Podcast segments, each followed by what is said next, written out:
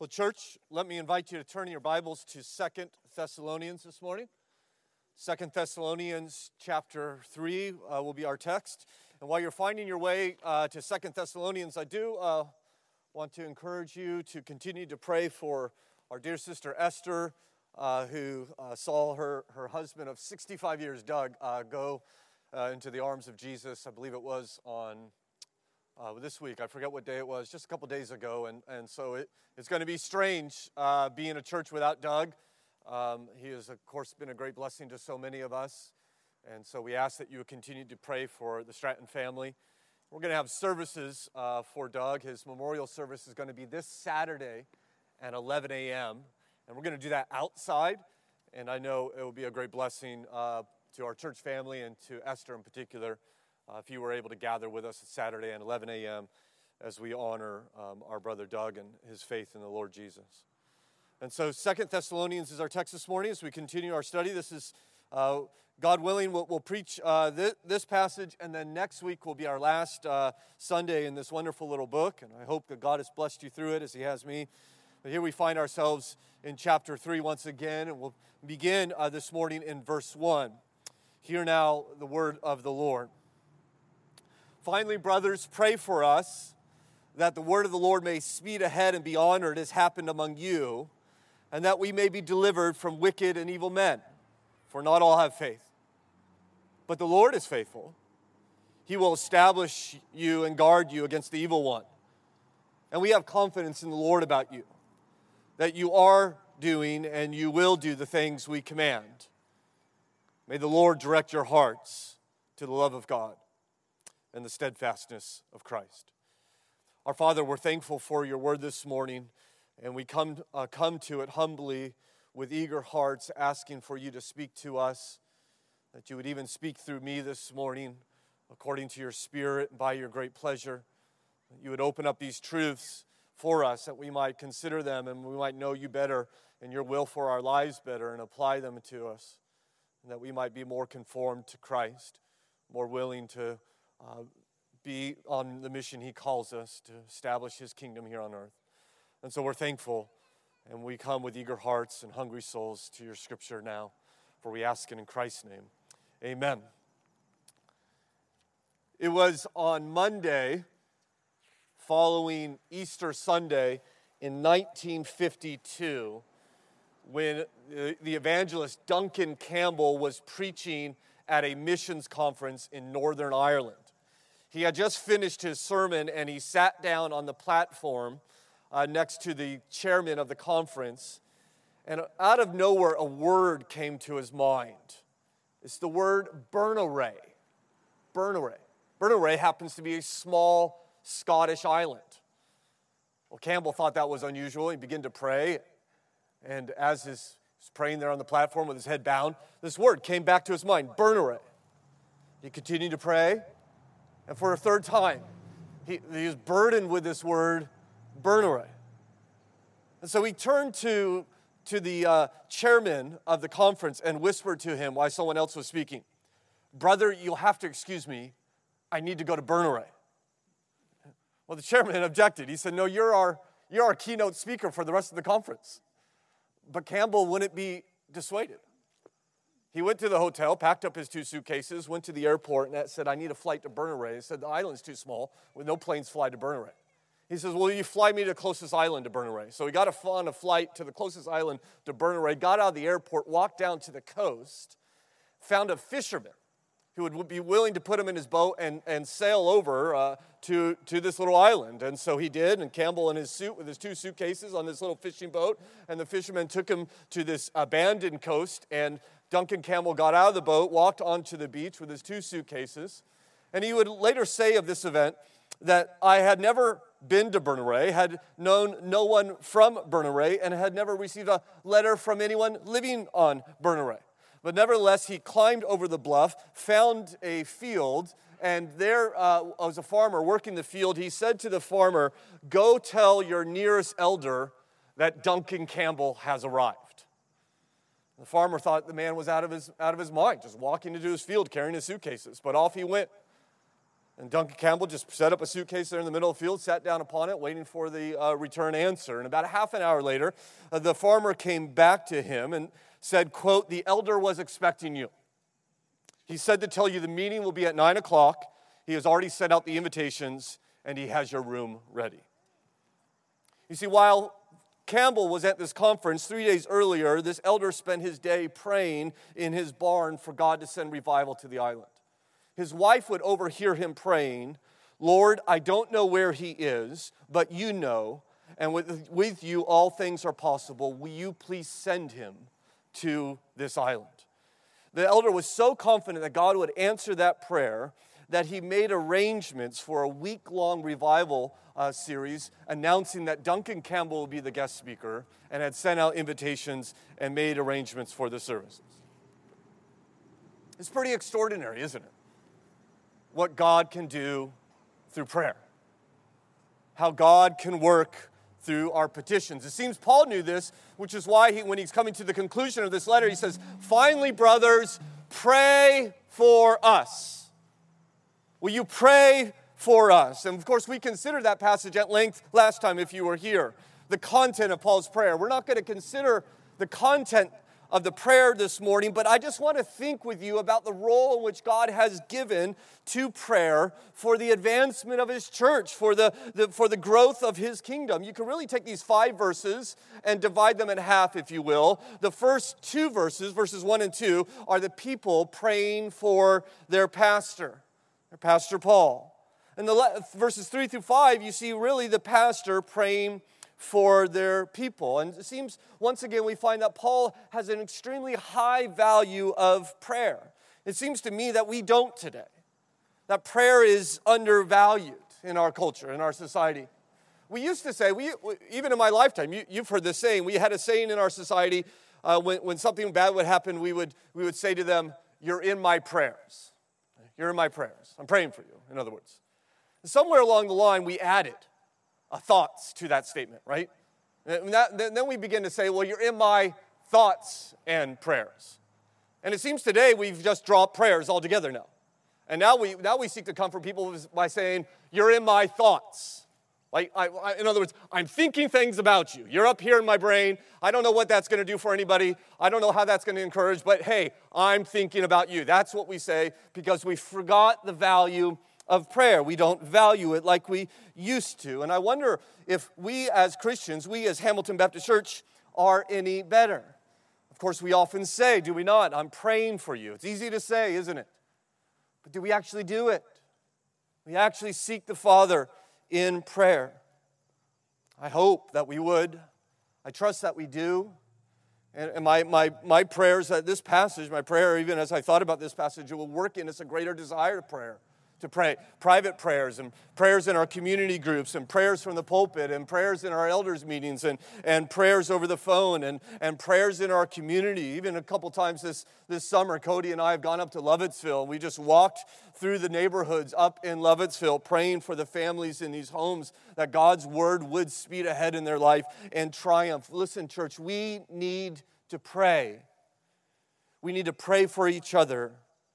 You need to pray for your pastors, for your elders. Your pastors and elders need to pray for you. Of course, Paul has been do, saying this over and over again in this letter. If you've been following along, remember in chapter 1 and verse 3, he says, We ought always to give thanks to God for you, brothers, as is right says, I'm praying for you. And then in chapter 1, verse 11, he says, To this end, we always pray for you, that our God may make you worthy of his, of his calling. And then, and then we find again in, in, chapter 2 and verse 13, he says, We ought always to pray, uh, give thanks for you. And then we find in chapter 2 and verse 16, that great benediction Now may the Lord Jesus Christ himself and God our Father, who loved you and gave you eternal comfort and good hope through grace, establish your hearts in every good work and word. You see, Paul continues, I'm praying for you, I'm praying for you, I'm praying for you. And we come then to chapter 3 and verse 1, and he says, Finally, brothers, pray for me. Pray for us. He's writing, uh, you might remember, from Corinth. And things aren't going so well for Paul at this point. You know, remember, Paul on this second missionary journey was headed elsewhere.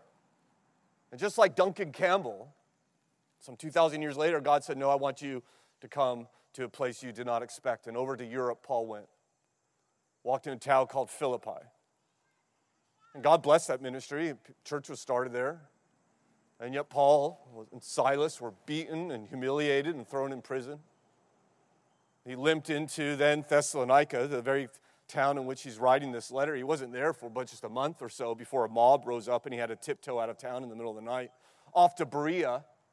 And then in Berea, the, the, the, his opponents from Thessalonica, Thessalonica followed him there. They got another mob Uh, worked up, and Paul had to run for himself. Then on into Athens, and the people in Athens were so full of themselves, they mocked and rejected and, and ridiculed Paul for believing in the resurrection. And finally, he makes his way into the vast city of Corinth. He's bruised and beaten and harassed. He's alone and full of discouragement. Later, he would, he would write of the time he came to Corinth in weakness and fear and with much trembling.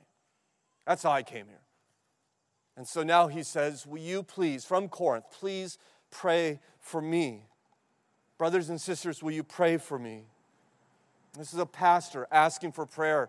Even as, as I echo that request today, as your pastor, I ask for your prayers. And I'm so thankful that so many of you do pray for me. And you tell me over and over again, you say, Pastor, I'm praying for you. Some of you pray for me every day. Some of you pray for my family. I mean, you even know my children's names. I mean, you'll come up to me and say, Listen, I was praying for Gideon the other day. And I'm thinking, Oh, that's his name. Thank you. I see, like, right? You send them birthday cards and anniversary cards because you're praying for us we're in our mind. And by the way, it'd be very helpful if you could send those anniversary cards a couple days early. Okay? You're praying for me. And I praise God for that. Right? We need to be praying for one another. What should we pray? Well, three things. Pray, first of all, even as we saw last week, for the word's triumph the word's triumph. Paul says in verse 1 finally, brothers, pray for us that the word of the Lord may speed ahead and be honored. In other words, he says, I want the word to triumph through my ministry, just like it happened in you. Please pray that this would happen. Now, I find this extraordinary because remember who it is who's writing this. This is Paul. Paul is a brilliant preacher, perhaps the greatest mind of his generation. And beyond that, Paul actually spoke with the resurrected Christ.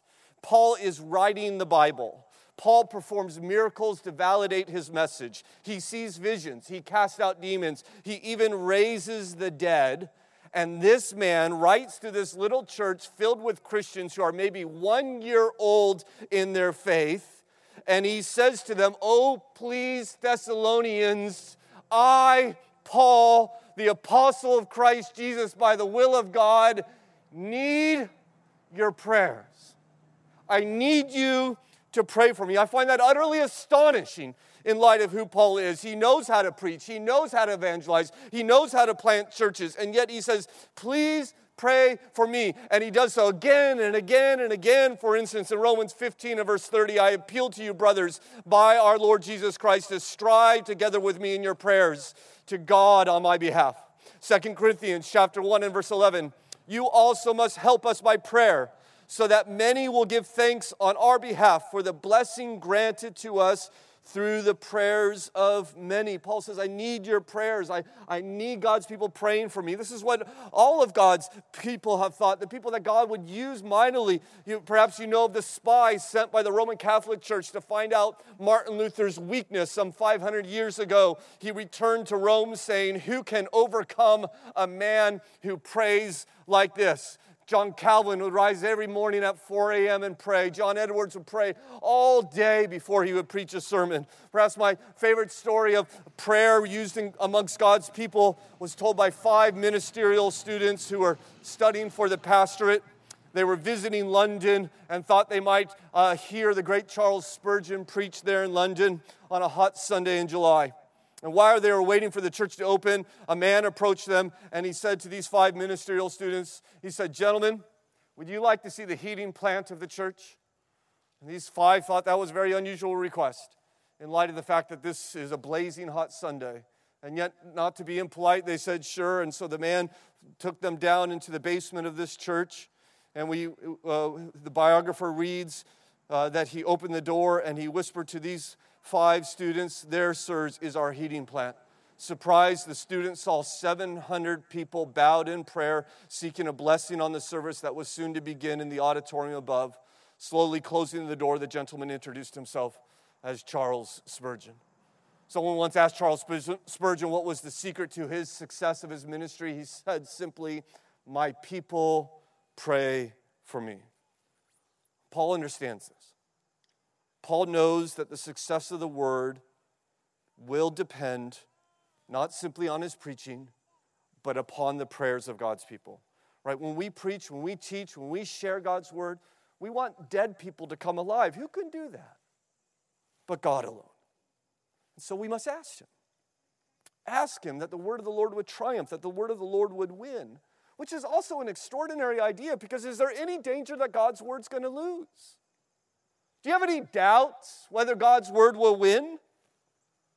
The word of God created the world. God spoke and the world leapt into existence. Who's going to compete with that? Hollywood? Darwin? Fifth Avenue? Who will compete with the Word of God? Of course, it's going to win. The Bible prophesies in Isaiah 11, verse 9, the earth shall be full of the knowledge of the Lord as the waters cover the sea. God's word, I tell you, will win.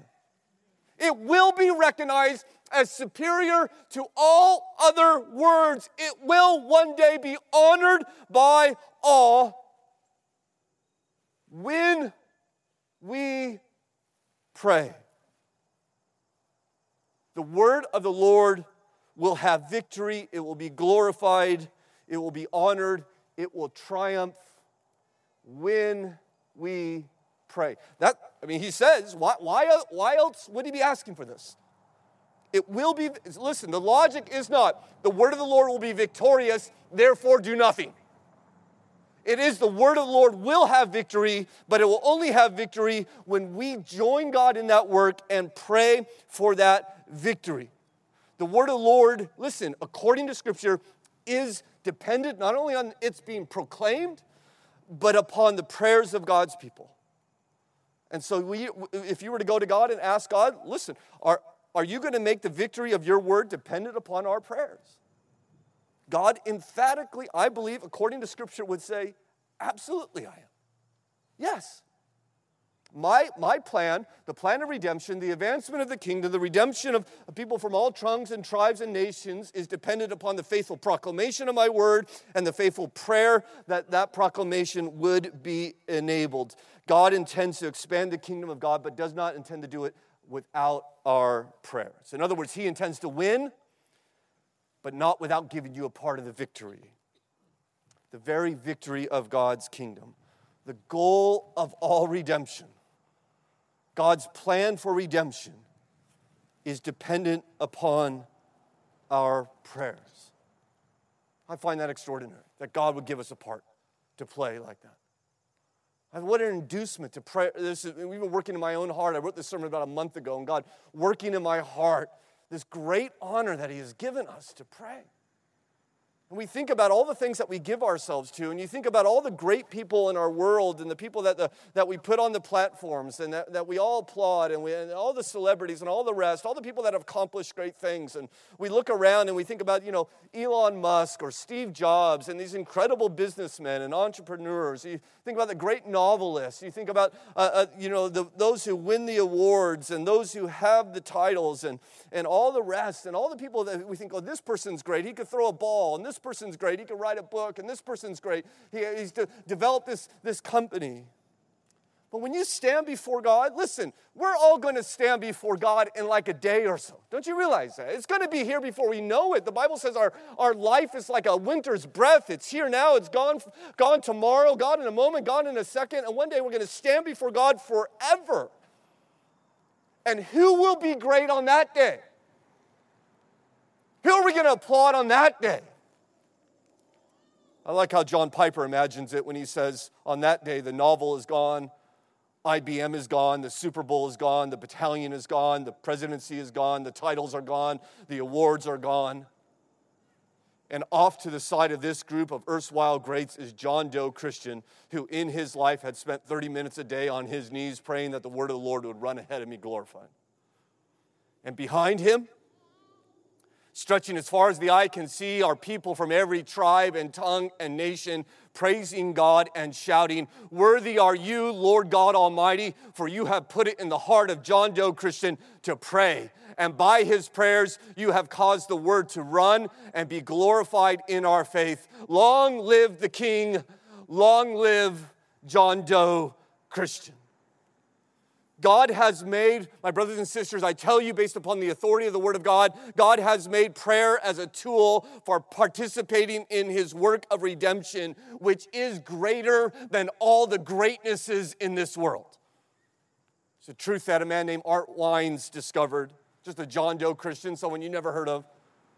He was a classmate of someone you have heard of, Jim Elliot, the great missionary martyr in Ecuador. They went to school together. And when Jim Elliot was a, a college student, he organized a week long, around the clock prayer vigil for missions. And so he organized in 15 minute slots. There would be a student praying for every minute of every day for those seven days for missions. One of those students that pray, was a part of that prayer was a man named Art Wines. But Art didn't stop praying after the week was over. He was so moved by that week of prayer that he continued to pray throughout his college years and then after his college years. And he would continue to pray through that college directory for 25 years, 10 students every day by name. 25 years later, Art Wines uh, bumped into a friend from college and he asked him if he remembered that prayer week. His friend says, Yeah, I remember that prayer week. Art said, You know, I haven't stopped praying. And he actually took out a 25 year old booklet and he said, You know, I'm still praying for 500 of our college classmates who are now on the mission field. Is that not extraordinary? 500 students from one college class followed God into the foreign lands in order to, to proclaim the gospel of God. And he had this old notebook and he had written down by each people's names the notes and where they were and how he's praying for them. 500 people went to the mission field to spread the kingdom of God, and only heaven knows how many did so because a man named Art Wines prayed. So, my brothers and sisters in Christ, let us renew our commitment to this cause and pray. Let us pray that the Word of God would speed ahead in our neighbors' lives and triumph.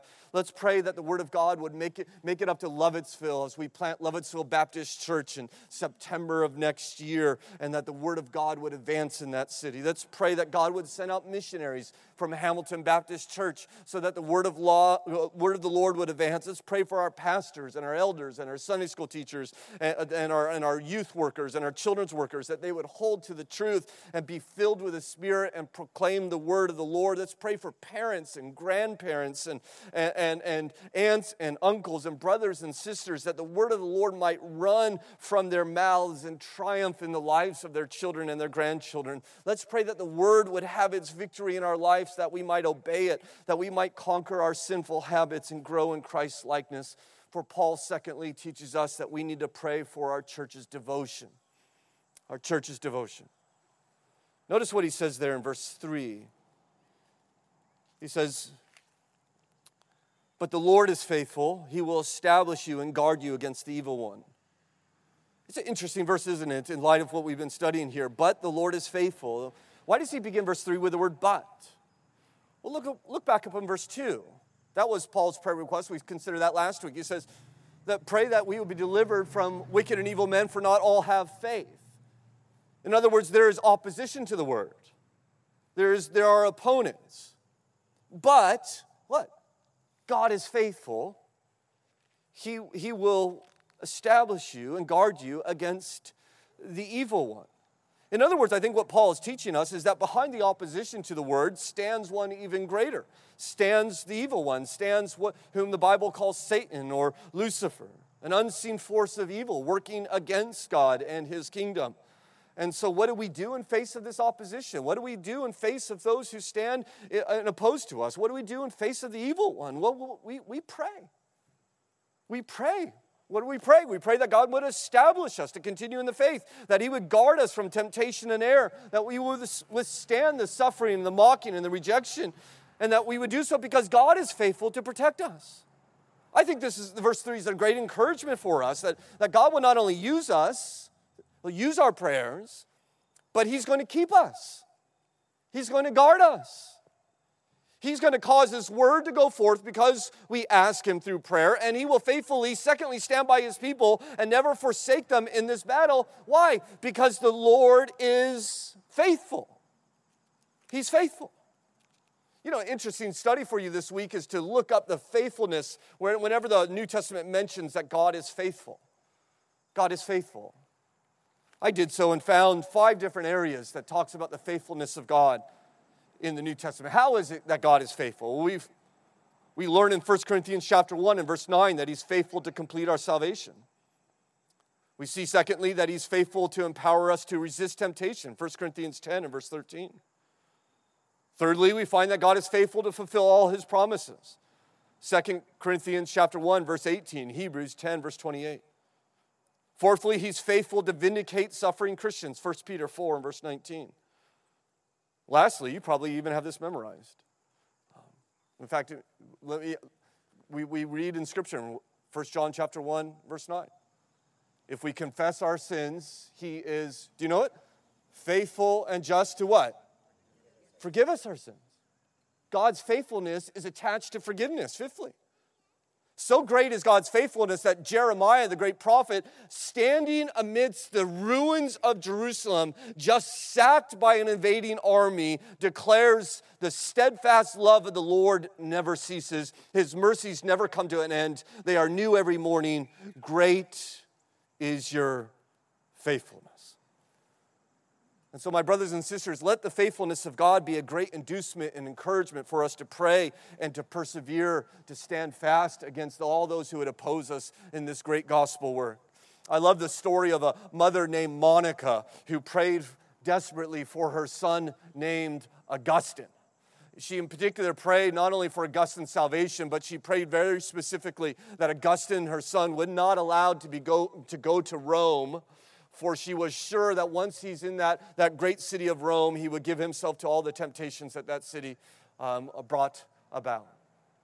She was incredibly distraught and discouraged when, on the uh, particular night, after earnest supplication, praying all night that God would save her son and keep him from Rome, she learned that very night that Augustine boarded a ship for that same city. And he would make it to Rome. But unknown to Monica, his mother, it is in Rome that he would not simply fall in temptation, but he would greet, uh, meet a man named Ambrose, a great preacher of his day, and soon Augustine would be converted to Christ and become perhaps the church's greatest theologian ever.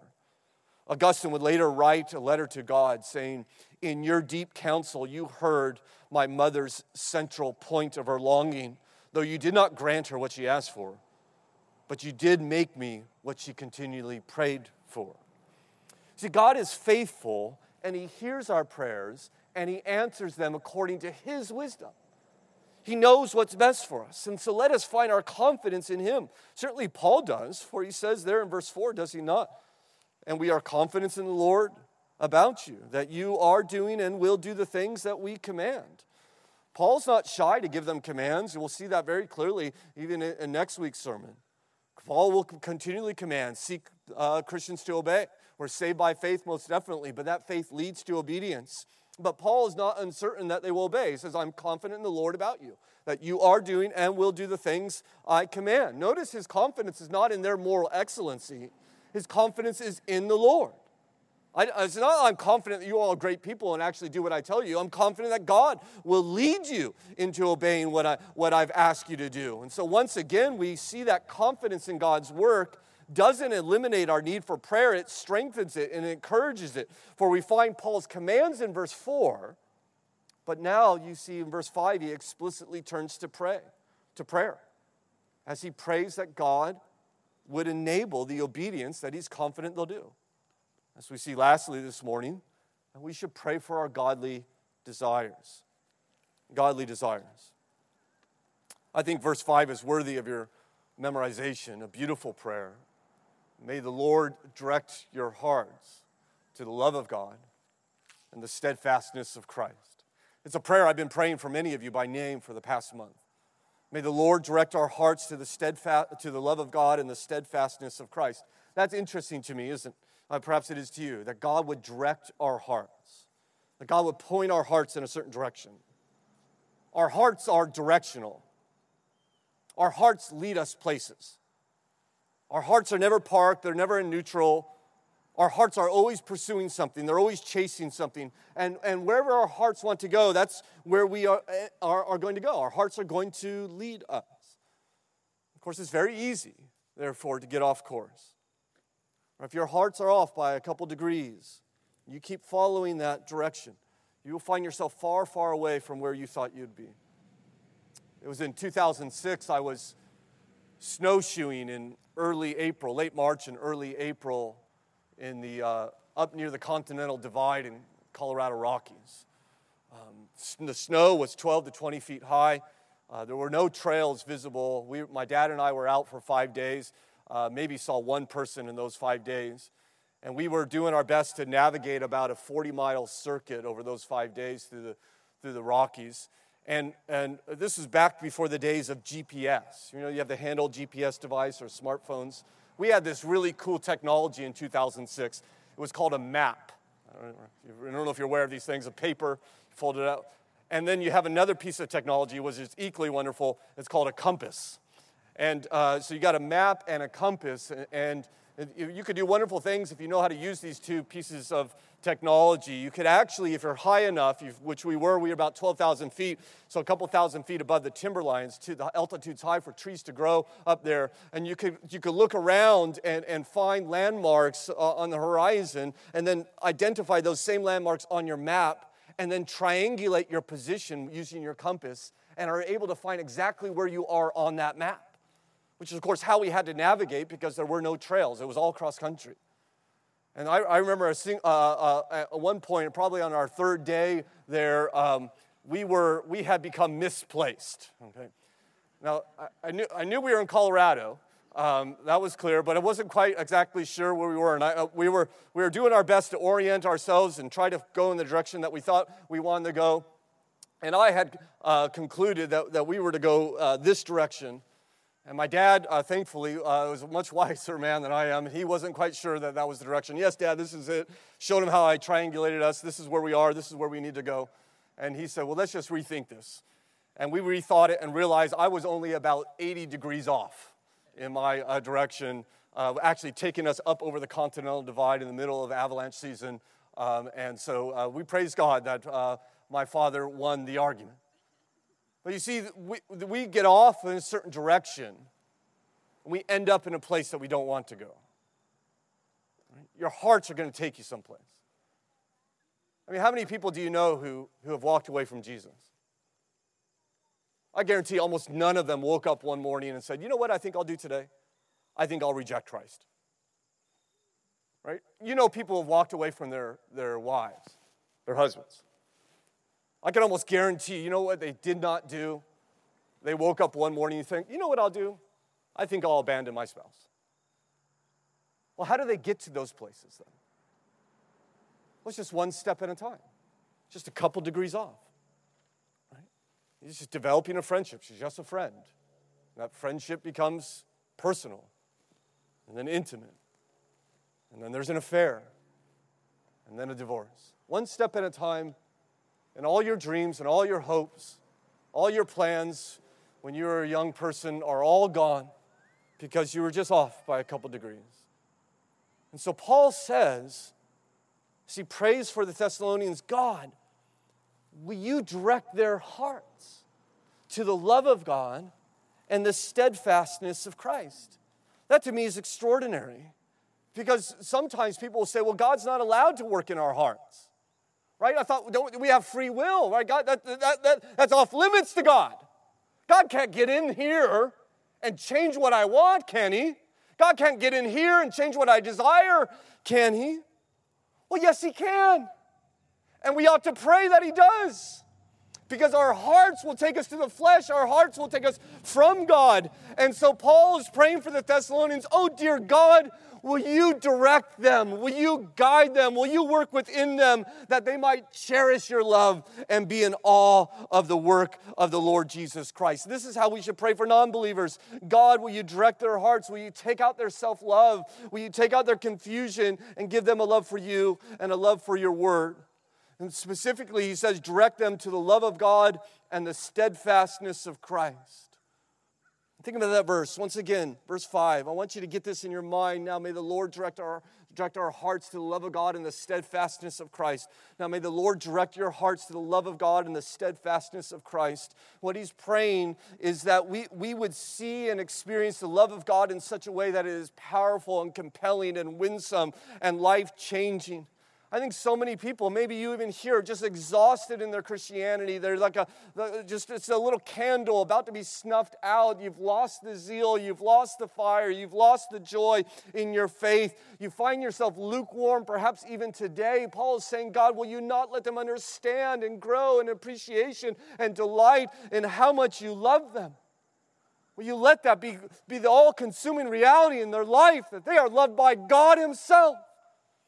In fact, you love them so much that you sent Christ into this world. So direct their hearts to the steadfastness of Christ. I ask you, where was Christ steadfast? Was it not on the cross of Calvary? Where he continued to walk the path the Father had laid out for him, where he bore our sins. He took them upon us, upon him. He died as a substitutionary punishment for us in our place. Three days later, he rose from the dead, and Christ was steadfast in doing the work to save you. And now he declares, according to his scripture, that if you confess with your mouth that Jesus is your Lord and believe in your heart that God raised him from the dead, you will be saved. Of course, you know that to be the gospel, Christian. You hear that every week here. Over and over, Sunday after Sunday after Sunday. And sometimes I think we get to the point in our Christian life where the gospel is kind of like a carrot.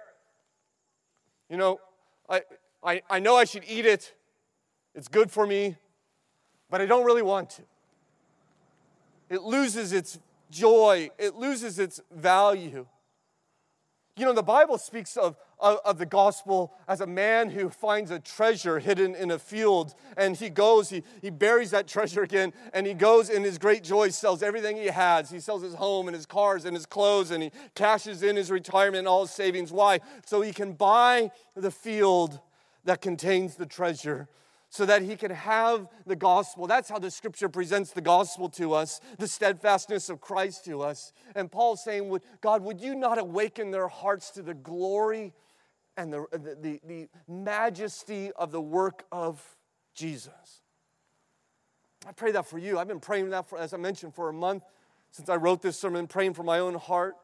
I pray for you who today who gather here or maybe on our live stream and you don't know Christ. Christ has no value to you. There's no joy in Jesus. That God would direct your hearts to Him. That you would long to know the forgiveness that He offers you so freely if you would place your faith in Him even now.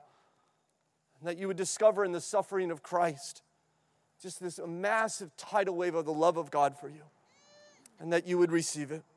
And even as we take the Lord's Supper in just a moment, that we would think that God would even direct our hearts then to the love of God in the broken body of Christ. For God so loved the world that he gave his son. And that we would direct our heart to the endurance and the steadfastness of Christ in his shed blood, that he would awaken in our souls and our life the supreme worth of our God and his gospel. Well, I mentioned Duncan Campbell made it to, those, to that meeting uh, there on, on Berneray. He preached that first sermon that night. And he would write about it. It was rather ordinary day. He was kind of expecting something bigger in light of how he got there. Came back the next night, preached a sermon. Not much happened. He was closing up the church, turning off the lights. When he walked out the front door, he, w- was, he found the entire congregation had gathered outside the building. He would, he would write, so gripped by the power of God that they were unable to leave. He would shout, Everybody back in. And they all came back into the church, and within minutes, many sin burdened souls began to call upon God for salvation as He directed their hearts to the love of God and the steadfastness of Christ. Hundreds were saved, transformed that night, and in the following days, the entire island of Berneray will be transformed in the 1950s by what is known to us now in church history as the Lewis revivals or the Lewis awakening. All because of why? Because of prayer. One man in a barn asking God that his word would speed ahead in triumph. Christians, we have the word. You love the word. We have it. We wield it by prayer. The effectiveness of God's word in our church is going to depend upon the degree in which it is one, proclaimed, and two, that we pray for its victory. And so, would you commit yourself? Maybe even, listen, I, I counted up the days we have left in this, this wonderful year of 2020. We got 88 days left. 2020 will be over if God doesn't send Christ in 88 days. I wonder what would happen if every single member of this church, every day for the next 88 days, simply prayed, Our Lord, would you cause the, your word to speed ahead and be honored through the ministry and the members of Hamilton Baptist Church? How long did that take? 15 seconds? Can you do that for the next 88 days? We'll just see what happens. God, would you cause your word of the Lord to speed ahead and triumph through the ministry and members of Hamilton Baptist Church? Our Father, we're so thankful for your scripture, and we are in awe of the great and amazing privilege that you give to us through prayer. I, I believe, even as I've already shared this morning, that you have, you have linked the success of your purpose of redemption to your people, both proclaiming your word and praying for its advance. And so we ask even now that you would make Hamilton Baptist Church a people of prayer. And that we wouldn't simply pray for the needs, pressing needs in front of us, but we would pray for your kingdom and for your gospel to go forth. And we even pray that now for those who are here today and are in desperate need of you to work in their lives. Maybe their marriages are rocky. Maybe they're entrapped in hidden sin. And Father, will you not even now direct their hearts to your love? May, may your love be so powerful in their life that they would find freedom in it and victory over the things that temptation, tempt them and that the steadfastness of Christ would be so amazing and so glorious that they would want to lay down everything for him. And of course, we pray for those who don't know Jesus and ask, Father, that you would work in their lives, that they too might know the love of the one true God and the work of his Son on their behalf. It's that work that we want to celebrate now as we come to the Lord's Supper. And so, even as we pray silently, individually, just for a moment to prepare our own hearts for the supper meal, we ask you, as the psalmist prayed long ago, that you would reveal any sin in our hearts, that we might turn and repent even now and come to the Lord's table with a clean conscience, rejoicing in your grace.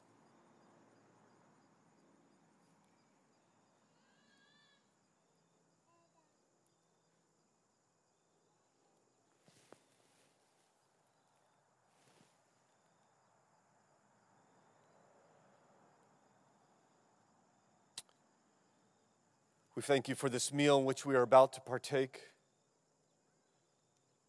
and the work of Christ that it reminds us of. We confess once again that we are sinners who have received your great grace through the broken body and shed blood of the Lord Jesus. It's this we celebrate. It's this we remember. It's this we proclaim. For we ask it in Christ's name. Amen.